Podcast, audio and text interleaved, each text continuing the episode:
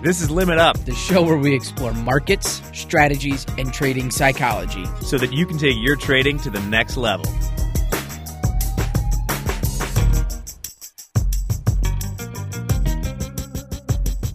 It's uh, me, Jack Pelzer. I'm here with Dan Hodgman. Welcome to the Limit Up podcast. It's presented by TopstepTrader. We are both uh, our W twos are signed by TopstepTrader. That is why it's presented by it.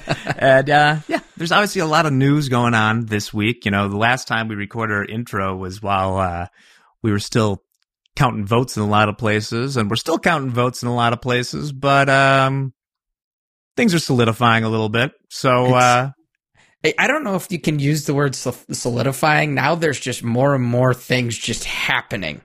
Like, obviously, we have, you know, it looks like we have an outcome, but there. Hold on, my dad just turned the TV on in the other room. you have to use the other remote to turn it down. There's two remotes. Well, that's good stuff to leave in, keeping it all in the family. All right, he found the he found the volume remote. Um, but yeah, I think it's just like right now there's so many interesting things happening. Like we have an idea of what's happening for presidency. Where does this go? I hate I would hate to be like a caller for one of these like news channels. Like, yep, this is this is the case. Like I'd hate to be in that position right now. Yeah. I mean, a lot of people have some strong opinions one way or the other, but since a lot of things are happening, we thought also we would uh, bring the uh, podcast a little bit to home today, in which uh, our guest today, uh, you might have heard him, is uh, Dan Hodgman. It is. Hey, how about that? Who's that guy? yeah, well, we thought since, you know, if you guys have listened to this podcast for a while, you've heard us babble on about all sorts of stuff, but you may only have hints, whispers of who we are or what we did or how it was that we came to uh, be two of Michael Patak's goons.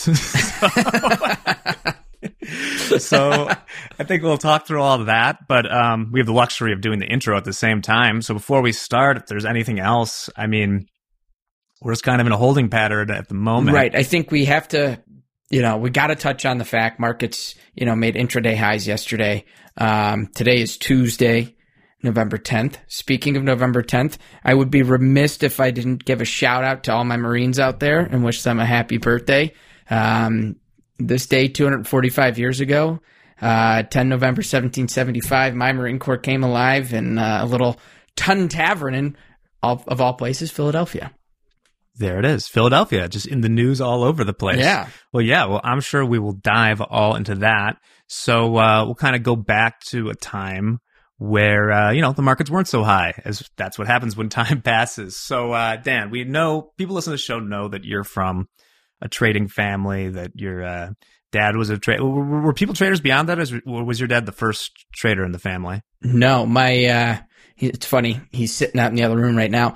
Uh, his dad traded, um, and then you know I don't know his perfect history here, but I believe his older brother was the first one down on the floor, and then uh, and then my dad went down there in his early twenties started out as a clerk and kind of worked his way up uh, to being a head trader of a firm. I, I think everyone kind of knows his story. He's been on here before. Um, if you haven't listened to it, I think it was the first podcast of uh, 2020, actually. So he worked his way up and then launched his own uh, his own prop firm um, after he realized he knew what the heck he was doing. Yeah, and uh, so I'm I guess I would be considered third generation. Yeah, it's a job that's changed so completely much too. And uh, Dan and I are both from Chicago, and, um, you know, for a long time back when the pits were around and stuff, it was very common. And I I don't think I ever realized growing up is, you know, you would meet people whose families were in trading or whatever else, and you thought that that was a normal thing, but it was really a Chicago thing. It was. Well, it's funny too, is like growing up, like as a kid, I never really appreciated it growing up in it. Like, you know, my friends' dads were all doing their thing, and like my dad was always home really early and so like my friends would come home from school and just be super confused as how my dad was home at, you know, three o'clock on a Tuesday afternoon. Like, is why isn't your dad at work? Why isn't he traveling?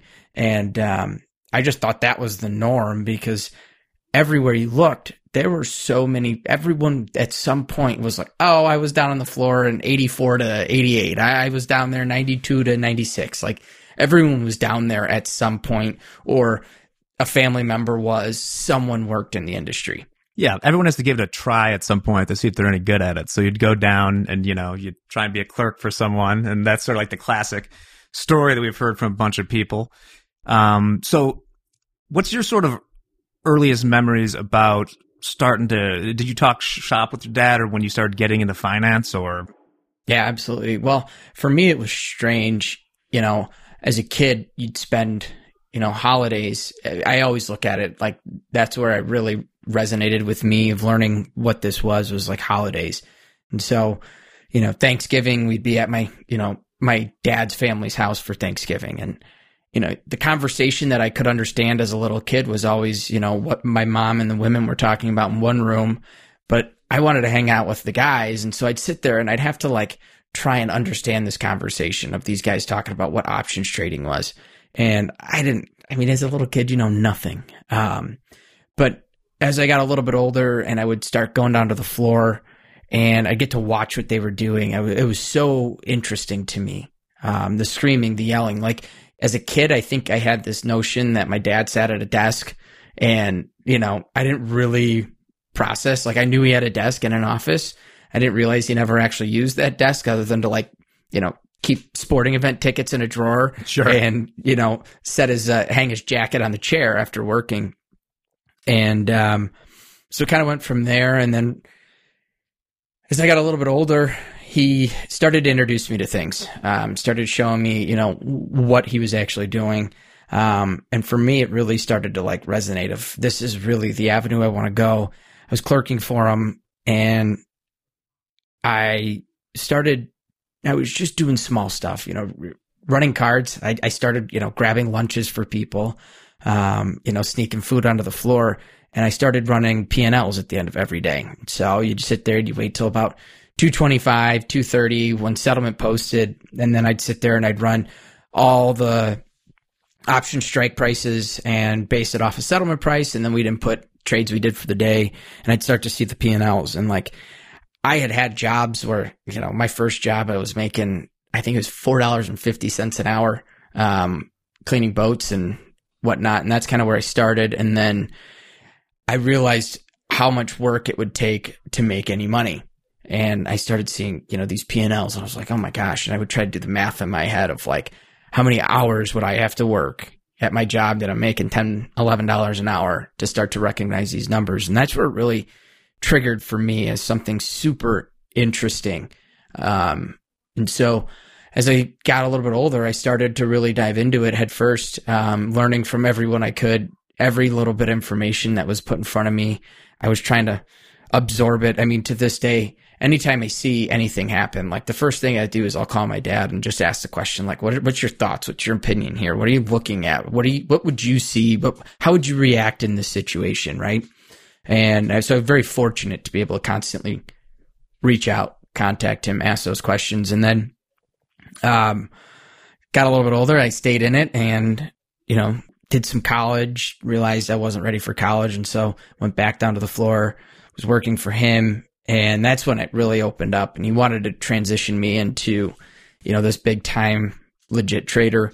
And I ended up keeping things small, nothing crazy. And uh, I decided go ahead and join the Marine Corps. And I made that transition and I stuck to my guns, especially after like really learning. And I spent, I think, almost a year on the floor doing everything you could imagine. Um, you know, he'd bring me in there and teach me what he's looking at and how to read theoreticals, how to run theoreticals, like how to manage positions. If the market goes this way, how do you react? Like, what do you do? What are you looking for when you take on a trade?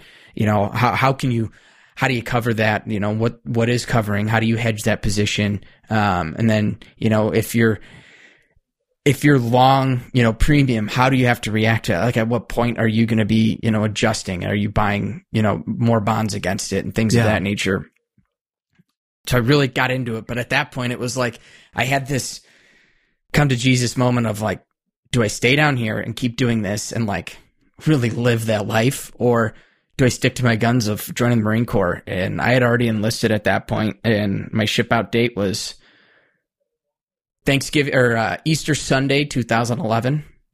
And uh, then everything kind of changed. Yeah. So was there a specific like impetus or did you just always feel like, you know, um, join the Marines was something you wanted to do? That's a deep, deep question. I'm trying to. I'm getting into it. Um, this is what I know. so know here's guess. so I you know I obviously this is not like everyday conversation. The Marine Corps thing for me was was always something. Um, I'll never forget, you know, 9/11 and like the 9/11. Obviously, you saw all the branches, you know, marketing like crazy, and to me, like the Marine Corps was the biggest thing. Like 9/11 was such an interesting day. I was sitting. I went to a, Catholic school, grade school, and we had church. We were sitting in church and the the principal ran it up to the priest um, and said, you know, there was a, a plane hit World Trade Center. Let's get the kids out of here. Let's figure out, you know, they don't know what's happening right now. They think it's just an accident. And then we were sitting in class and uh, I remember I'll never forget watching that second plane come right into the building just live. And I don't know that we had, you know, there was fear that the Board of Trade was hit next. And obviously, like, you know, my dad's down on the floor and I can't tell the story like he could, but man, I, I do know he had his car jam packed with people trying to get out of the city. You know, my mom was in a pure panic and I like everything that happened. I, at that point, like it just started to resonate with me. Like there's something I could do. So as I got a little bit older, the Marine Corps was always on the mind. Like, you know, you graduate high school, kind of where I lived, it was the path was you go to high school, you go to college, you get a job. Like that's the routine. That's how it's done. I, I've never been, uh, I'm more of a do it my own way and I'll figure it out. Sure. So I, uh, joined the Marine Corps. I enlisted, uh, on my 21st birthday in 2010 and, uh, I shipped out April of, uh, 2011. I can, you know, I, when I look back on it, making that decision, it was really such an easy thing. Um, growing up in the industry, like our, our, we lived a very fortunate life. And I realized like it's not something everyone gets to experience, right? And like we had just living in the United States, living in the suburbs of Chicago, life, you kind of are in this little bubble. So you live in this bubble and you don't really know what else is out there, like what other experiences people are going through. And so for me, like I wanted to create an opportunity in some way of like benefiting someone's life somewhere, right? Like we saw for a decade, you know, up to that point, we had saw everything going on in the Middle East and like seeing how those people lived. Like I wanted to, I felt like the military was one way of me getting out there and trying to like better their lives. Um, and if I, you know, if there was one person over my, you know, five years in the Marine Corps that I was able to benefit, four years and some change, I guess. If there was one person I benefited, I, you know, I did my, I did my duty. Yeah. Well, that's great. Yeah. I, um, yeah, people do need to get out of the bubble as far as that goes. I don't know if this will be like a controversial thing to say on my part, but that's kind of why we'll, we'll, we'll see. I have no idea how you feel about this. We'll bounce it off. I mean, that's one reason I've always been pro, like, I think that we should have never got, um, rid of the draft. Like, I, I applaud you for joining and stuff like that, but I think that the fact that we have, um, sort of made it sort of insulated so much of the population from the people that have to go and serve who aren't a lot of times, you know, from the Chicago suburbs or whatever else, I think leads to kind of, you know, a lot of just misunderstanding we have in general in the country. And it makes us make decisions in a different way. the draft's such an interesting topic. We, we, if you can put yourself in a situation where you're living out in the middle of a desert and you're living in dirt holes and, you know, you can't stick your head more than two inches above with, you know, the second your head comes, crests the, the line, you got to have a helmet on because, you know, something can happen. You spend all this time having some of the most ridiculous conversations that come up. One of the biggest ones we talk about was always like, should there shouldn't be there? Should there should not there not be a draft? And in the beginning, I always thought like, hell yeah, everyone should serve. Like, come on. The more I think about it and the more I was, you know, in the conversations, I think I, I actually am against this idea for in the Marine Corps. I think maybe it's different across other branches, oh, but for like the Marine Corps, yeah.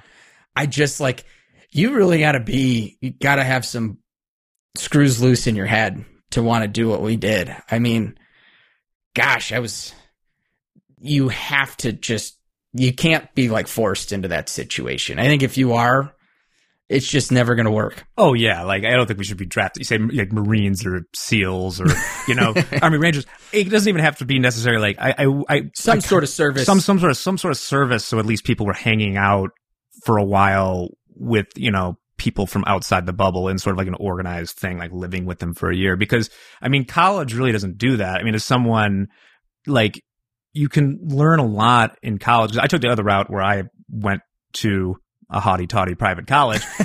and yeah, there's a, there's a lot of like, you know, diversity of things there, but also the people that end up at schools like that for a variety of reasons, you know, are maybe not expanding your horizons in certain way. So that's interesting. Yeah, I think you're spot on. I mean, you know, the one thing I look at it like it gave me such a cool opportunity. You know, like I said, today's Marine Corps birthday, so obviously I'm chatting with all my buddies I served with, and tonight I'm having. Um, we're doing a big Zoom call since we can't get out and like go celebrate our birthday. Marine Corps birthdays, you know, the biggest tradition in the military, and it's you know, it's the big party day um, for all Marines, and everyone in Marine towns know to just lock their doors on Marine Corps birthday night. Sure. Um, but tonight we'll be doing a Zoom call, and I got guys from Alabama, Louisiana, Washington, New York City, um, up in Maine. I've got a buddy in Georgia. I've got guys all different walks of life. We're gonna sit down and just have beers together and catch back up. You know, I'm texting with them all the day, and I'm like, gosh, it's it's such a cool thing that I have every walk of life from every corner of our country. And we're all going to sit down and have a beer tonight and laugh and joke around like we haven't, you know, skipped a beat in the last five, six years that we've been out. Very cool. And my understanding is, so we can bring things full circle, um, you were still managing a little bit of a book or something like that while you were uh, in the Marines? Yeah. So uh, when I left for boot camp and, you know, the first six months or so, I, I didn't do anything. Obviously, you know, your first six, eight months in the, in the military, you don't have time to sleep. You know, there's the, the joke if the Marine Corps wanted you to have a wife, they'd issue you one type thing. Like you just don't have time for everything. And so once things started to slow down, that itch came back. So I started, you know, I started my own um, account when I was younger. Um, it was something, you know, my dad wanted me to learn. And I had that account was still active and, you know, I still had money in it and I was trading it on and off through college a little bit. And, um, and then when I was starting to work for him, I obviously was trading on the firm's book. And then I, I activated my own again, um, about eight months in. And, uh, that's when I kind of had to figure out something. I was trained in, you know, treasury options, very professional, um, industry, not this like futures day trading stuff. Um, so I spent, uh, about six months dabbling, losing money, you know, making a little bit here. Um, and then Were you that's when trading I really, futures? Were, they, were I was just futures? trading. I was trading futures, and I was doing some equity options because I thought options was what I had to trade because that's what I knew. Um, and I, you know, I had you know probably six months of fluttering, making and losing. I probably went scratch over six months, so it was pretty decent. Learning how to you know manage a day trading account, and then uh, I decided to implement some of these little things from the Marine Corps into trading. Um, you know, Marine Corps were famous for discipline, right? And what is discipline? Well, discipline is not so much, you know, there's a saying discipline is willingness and obedience to all orders, but it's also having like that self control. You only create that self control when there's an accountability. If there's no nothing there to hold you accountable, if it's just losing money and no one's going to question you on it, then you know it's easy to lack. So I created some discipline around some accountabilities, and I held myself accountable to the rules of my trading. And uh, so I was pretty active um, trading throughout my uh, whole time in. Um, built out positions. I started went from day trading to you know bigger swing trading to starting to manage my own actual long term positions. Um, you know, and then that's when I realized you know I had to start adding my the option to hedge. So I started hedging my positions. So I would start to buy some options to kind of help cover if the market went against me. Um, you know, and that's then I you know and included some spreads into that. Um, and I was just kind of all over the place. So when I got out of the Marine Corps, I uh, I didn't know what the heck I was gonna do. I know I didn't think trading was the route to go. I was like, man, I should probably get a normal job and put this, you know, keep this little day trading on the side. And I got out and I was still on payroll for the Marine Corps for three months. I had saved up so much um, leave that I got out, you know, three months early from my actual um, end of active service date, my EAS date, as we call it. So I got out and I, uh, I went two weeks without working and I lost my mind. Yeah. I couldn't take it. And so I got in the car, I drove to the board and I walked out on the floor. I still had, you know, I had my membership and stuff that I had, I've had my whole life or my whole life since I was a kid. I walked down on the floor and, uh, I looked up at my dad. I said, Hey, pops, I'm here. And he goes, about damn time. Let's go.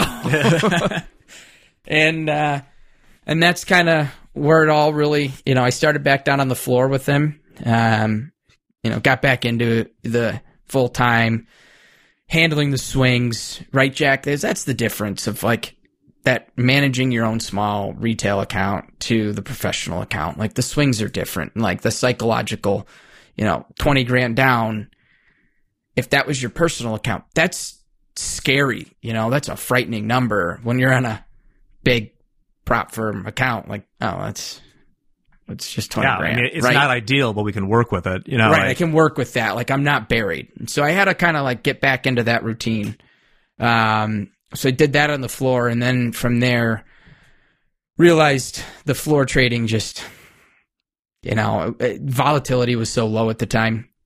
I was back in like 2014, 2015. Volatility was so low, and as an options trader, you're trading the vol. Um, and if volatility is low, you know, spreads are tighter, money isn't going to be made as easily, and too much risk on the table. yeah. So that's when I went up to the office and uh, learned charting, real charting, not just like stuff that I learned, you know, on YouTube. And I worked with a mentor up there, taught me all. I, that's when I was trading um, treasury and cash spreads. Worked with like a bunch of uh, natural gas traders and uh, a couple Texas oil guys um, that were trading all sorts of stuff. And that's really where it took off for me. And uh, it was so fast, so high speed. You know, all of a sudden now I'm full time professional prop trader, paying desk fees and tech fees and equipment fees, and you know, and that's it was. I mean, you know, the movies and TV kind of glorified a little bit, but it was. I mean, it was. It was kind of a party, you know. I mean, it was big, you know, up days, you know, guy in the office, you know, and has a knock out of the park day. And it was celebrations and it was, it was wild. And and what what like I'm gonna go ahead and guess this is like 2014 or something. Yeah, 2014, 2015, 2016. Yeah, I was at that same time. That's I was also trading the uh, you know treasury cash spreads and things like Yep. that. And it, it was a great time to be doing that. right? I mean, you're making hundred bucks a tick on a one lot, and I mean, the money starts. To, it's it's easy to get kind of caught up in it, and as long as you were controlling your risk, you know that was the big factor. It's like you had to always the first focus was always what's the risk, right? And like I know that there's huge potential for upside, you know, in this position. Like, okay, if I take this position on, how can I hedge this position to ensure, you know, downside control? If it goes against me, like where's my out? There's so many factors you really had to take into account. And that's where for me, knowing that like I was I was on the risk management side at the time. You know, I was obviously it was a my dad owned a few different prop firms, and so I was in one of his prop firms, and I was doing risk management as well. And so, end of day, I got the email of like every P and L, and then I saw partners, my dad and a couple of the guys, you know, their responses to any you know big down days, and you know the bodies in and out of the office and transition of traders and you know, you really realized how fast you can also lose it. That was such a recognition for me of like, how do I trade with this and control? And so for me, it just became really, if I can control the downside and, you know, chip away each and every day little bits that the big moves are going to be there. You know, we're going to have those big up days that, you know, people look for. They're going to show up. I, it was just a matter of really chipping it little and little and little. And, you know, I don't think there's any edge or strategy you can have until you have that mindset of how do I control the risk? How do I control the downside? Yeah. Once you do that, then you can build. Well, especially with you know when you're at the professional firms with the you know the size the firm is trading or things like that, it can really turn into a, a conflagration pretty quick because you you got a lot of moving parts there, and you got to make sure. I don't know. About, I don't know about you, but I know in my experience, like technology is not always going to work, and things Mhm. will freeze. Your Pinot Noir will freeze. You hear the because it, it would sound, and I'm sure the place was similar. It sounds like a, a casino in there because there's sound Ching, effects. ching, ching. Yeah, Everything. sound effects for the fills and uh there's like a sound effects or people being mishedged or stuff like that where it's Yep. just going off through there and um And I had alerts of like what anything that traded over 500. So if it trades over 500, I had th- that alert was a different sound than, you know, my thousand lots that were traded. And that was a different sound. So I had all these different alerts. And then you're in a room of like 15 to 20 guys and everyone has these sounds going. And so like we always used to joke, like when, when they, when the machines were talking, money was being made. And so we were always laughing. It's like if you weren't traded and you, you came into the, we always called it the pit. Like it was just a nasty room of bunch of smelly guys in basketball shorts sitting around headphones and you'd open up the door. Yeah. Were you a headphones. headphones guy it's like everyone just got their headphones on We only had like two guys that wore headphones because we were all chatting all day long. You know, we were joking around. We had little putting green in the one corner. We had a chipping net in the other corner, basketball. And um, my dad was always a, a big fan of uh, arcade games. So we had a bunch of arcade games. And so it was al- there's always stuff going on. It was such a fun time.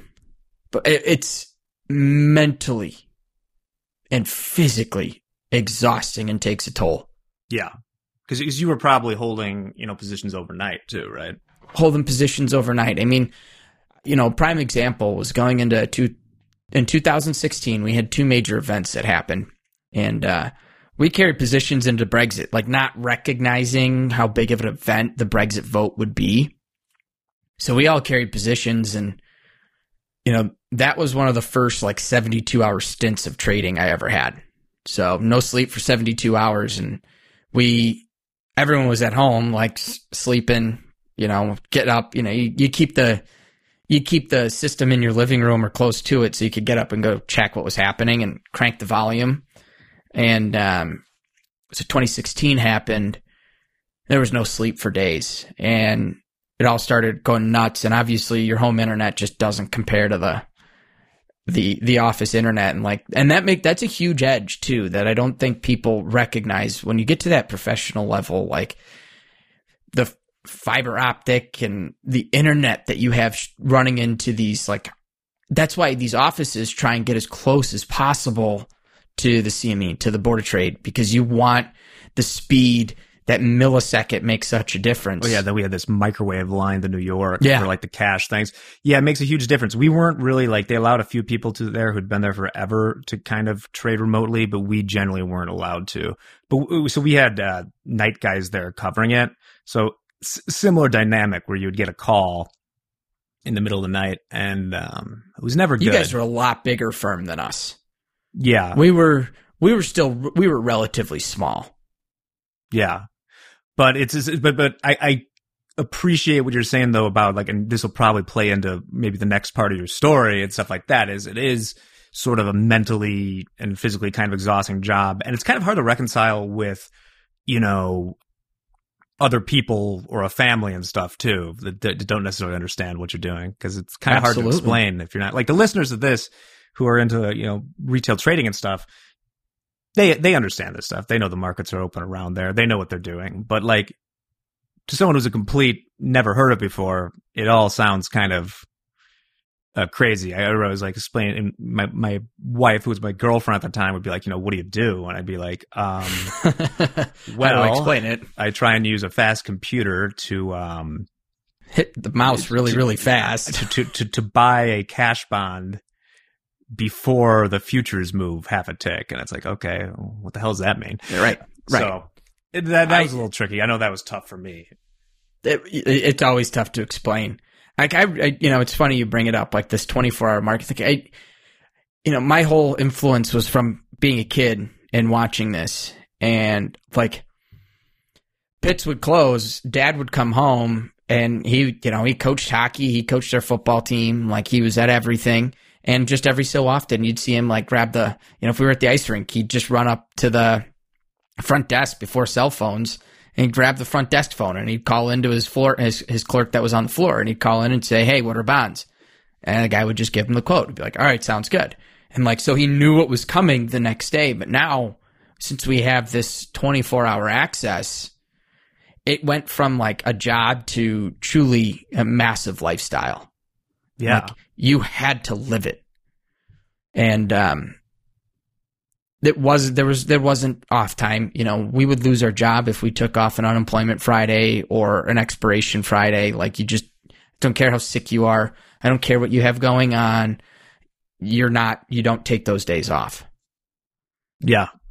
I mean, when we switched this around, when you interview me, I was playing, we had a slightly different uh, policy as that, but I could totally see, especially, especially with like, you know, a slightly like smaller place.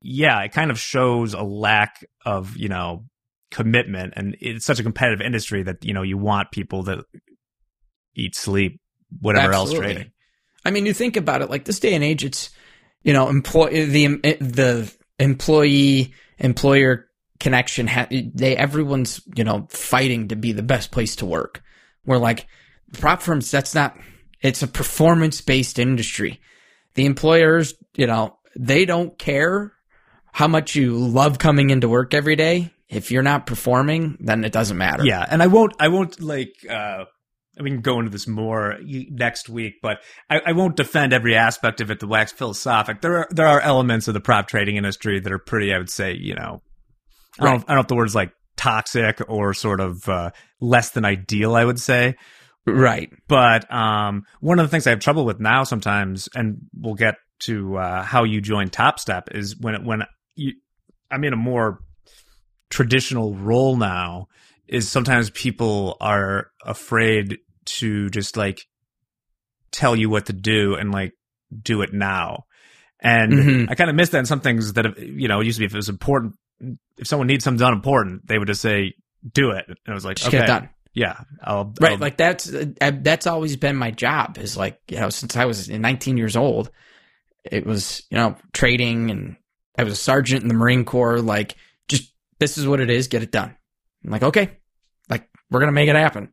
And so, you know, my transition, I guess, as I came to Topstep, you know, prior to that, like I had known Michael um, for quite some time, and I really didn't have much of an intention of stopping, you know, the prop firm trading until one day um, we had a guy.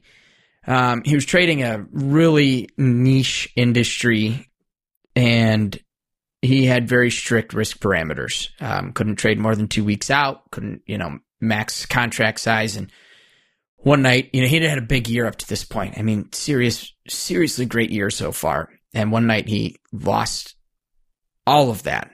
And we came in the next morning and everything he had made on the year. And this is in like September. So everything he made that year's gone and hadn't gotten out of his position because he couldn't because there's no one to fill the other side. And so when you're trading these illiquid markets, if there's no one to fill the other side, you're stuck. So we came into work the next morning.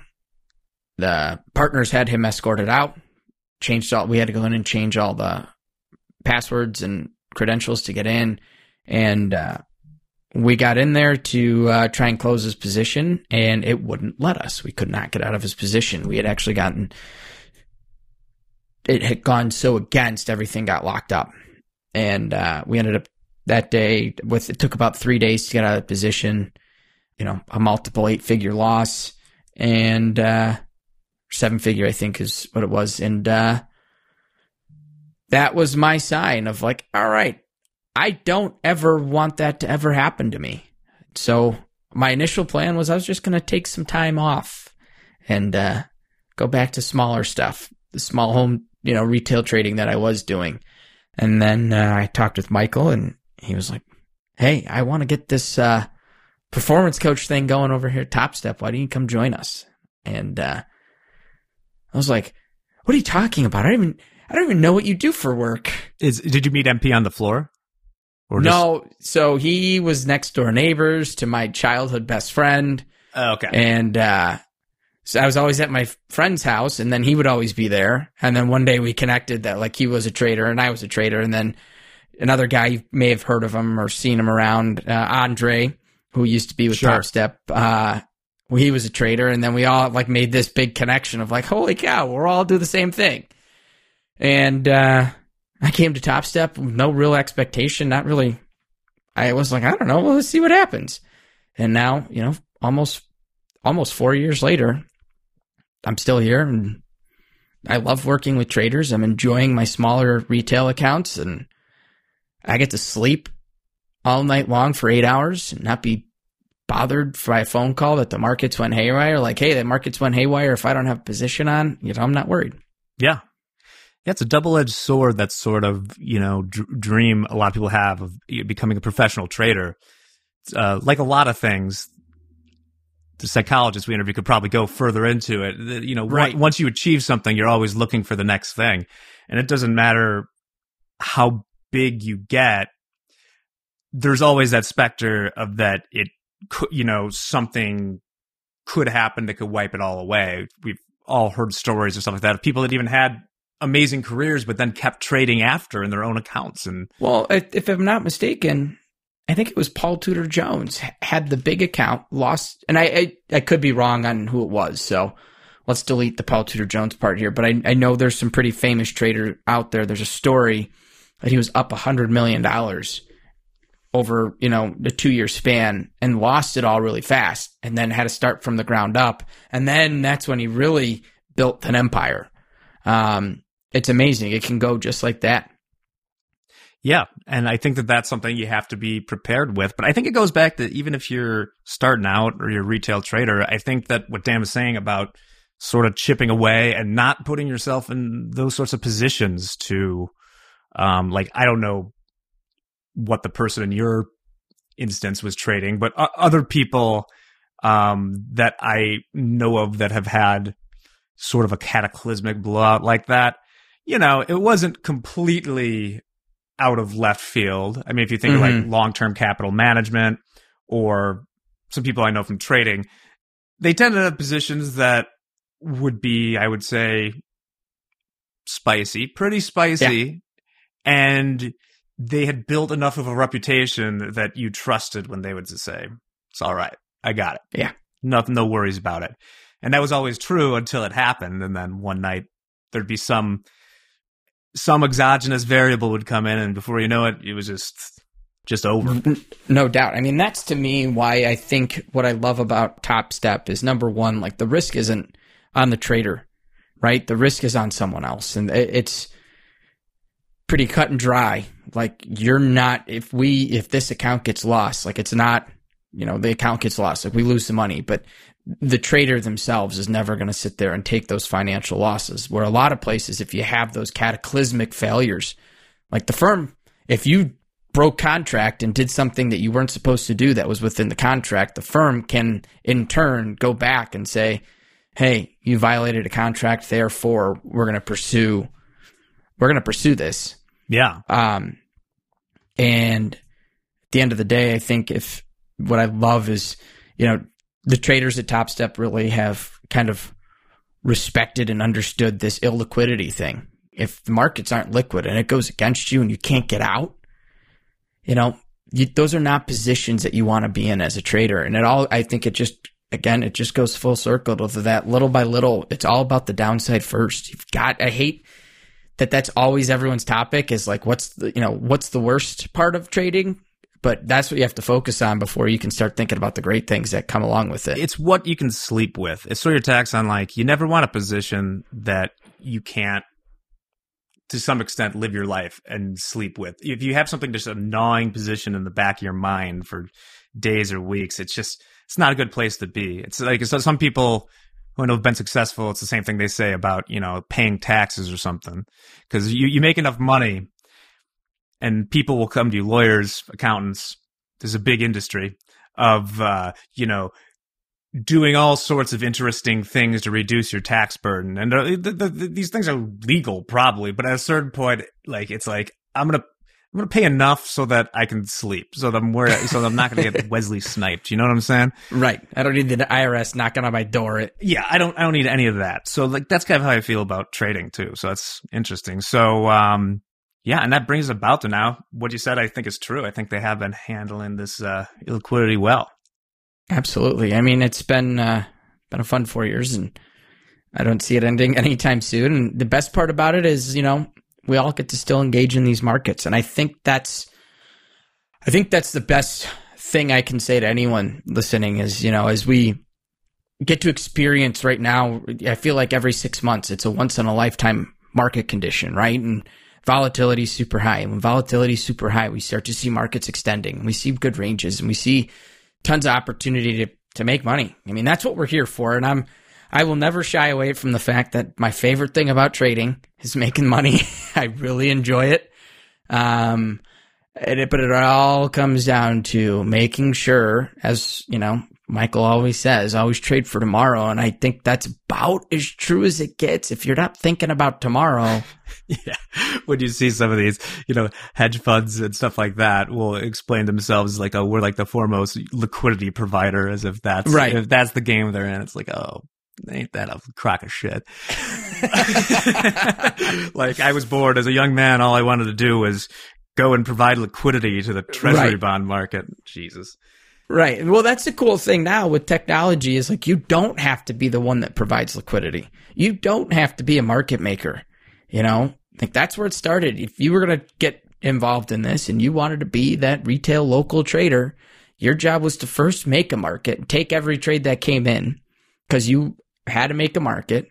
Now we can kind of just sit back and I'm going to keep my mouth shut. I don't have to say what's going to happen here, but I like that. I'm going to click and no one knows it was me. well, very nice. Well, I think that's probably a good place to end it for today. Uh, Dan Hodgman, thanks for joining us on the uh, oh, podcast. Always fun to be here. All right. Well, uh, hope you're having a great November enjoy the weekend, and uh, we'll be back next week with a new episode, which will uh, probably be Dan interviewing me. So oh, I'm uh, looking forward to it. I'm I'm gonna work on some deep questions. That's what I'm gonna do. I got to go back to my binder. My memory's not what it used to be, but I'll figure it out. Perfect. So until then, namaste and trade well. The Limit Up podcast is produced by Dante32.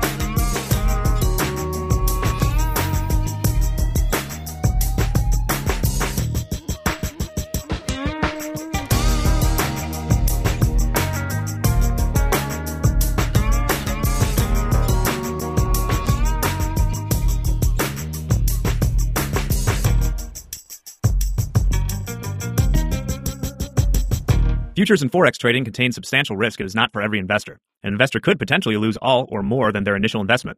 Risk capital is money that can be lost without jeopardizing one's financial security or lifestyle. Only risk capital should be used for trading, and only those with sufficient risk capital should consider trading. Past performance is not necessarily indicative of future results.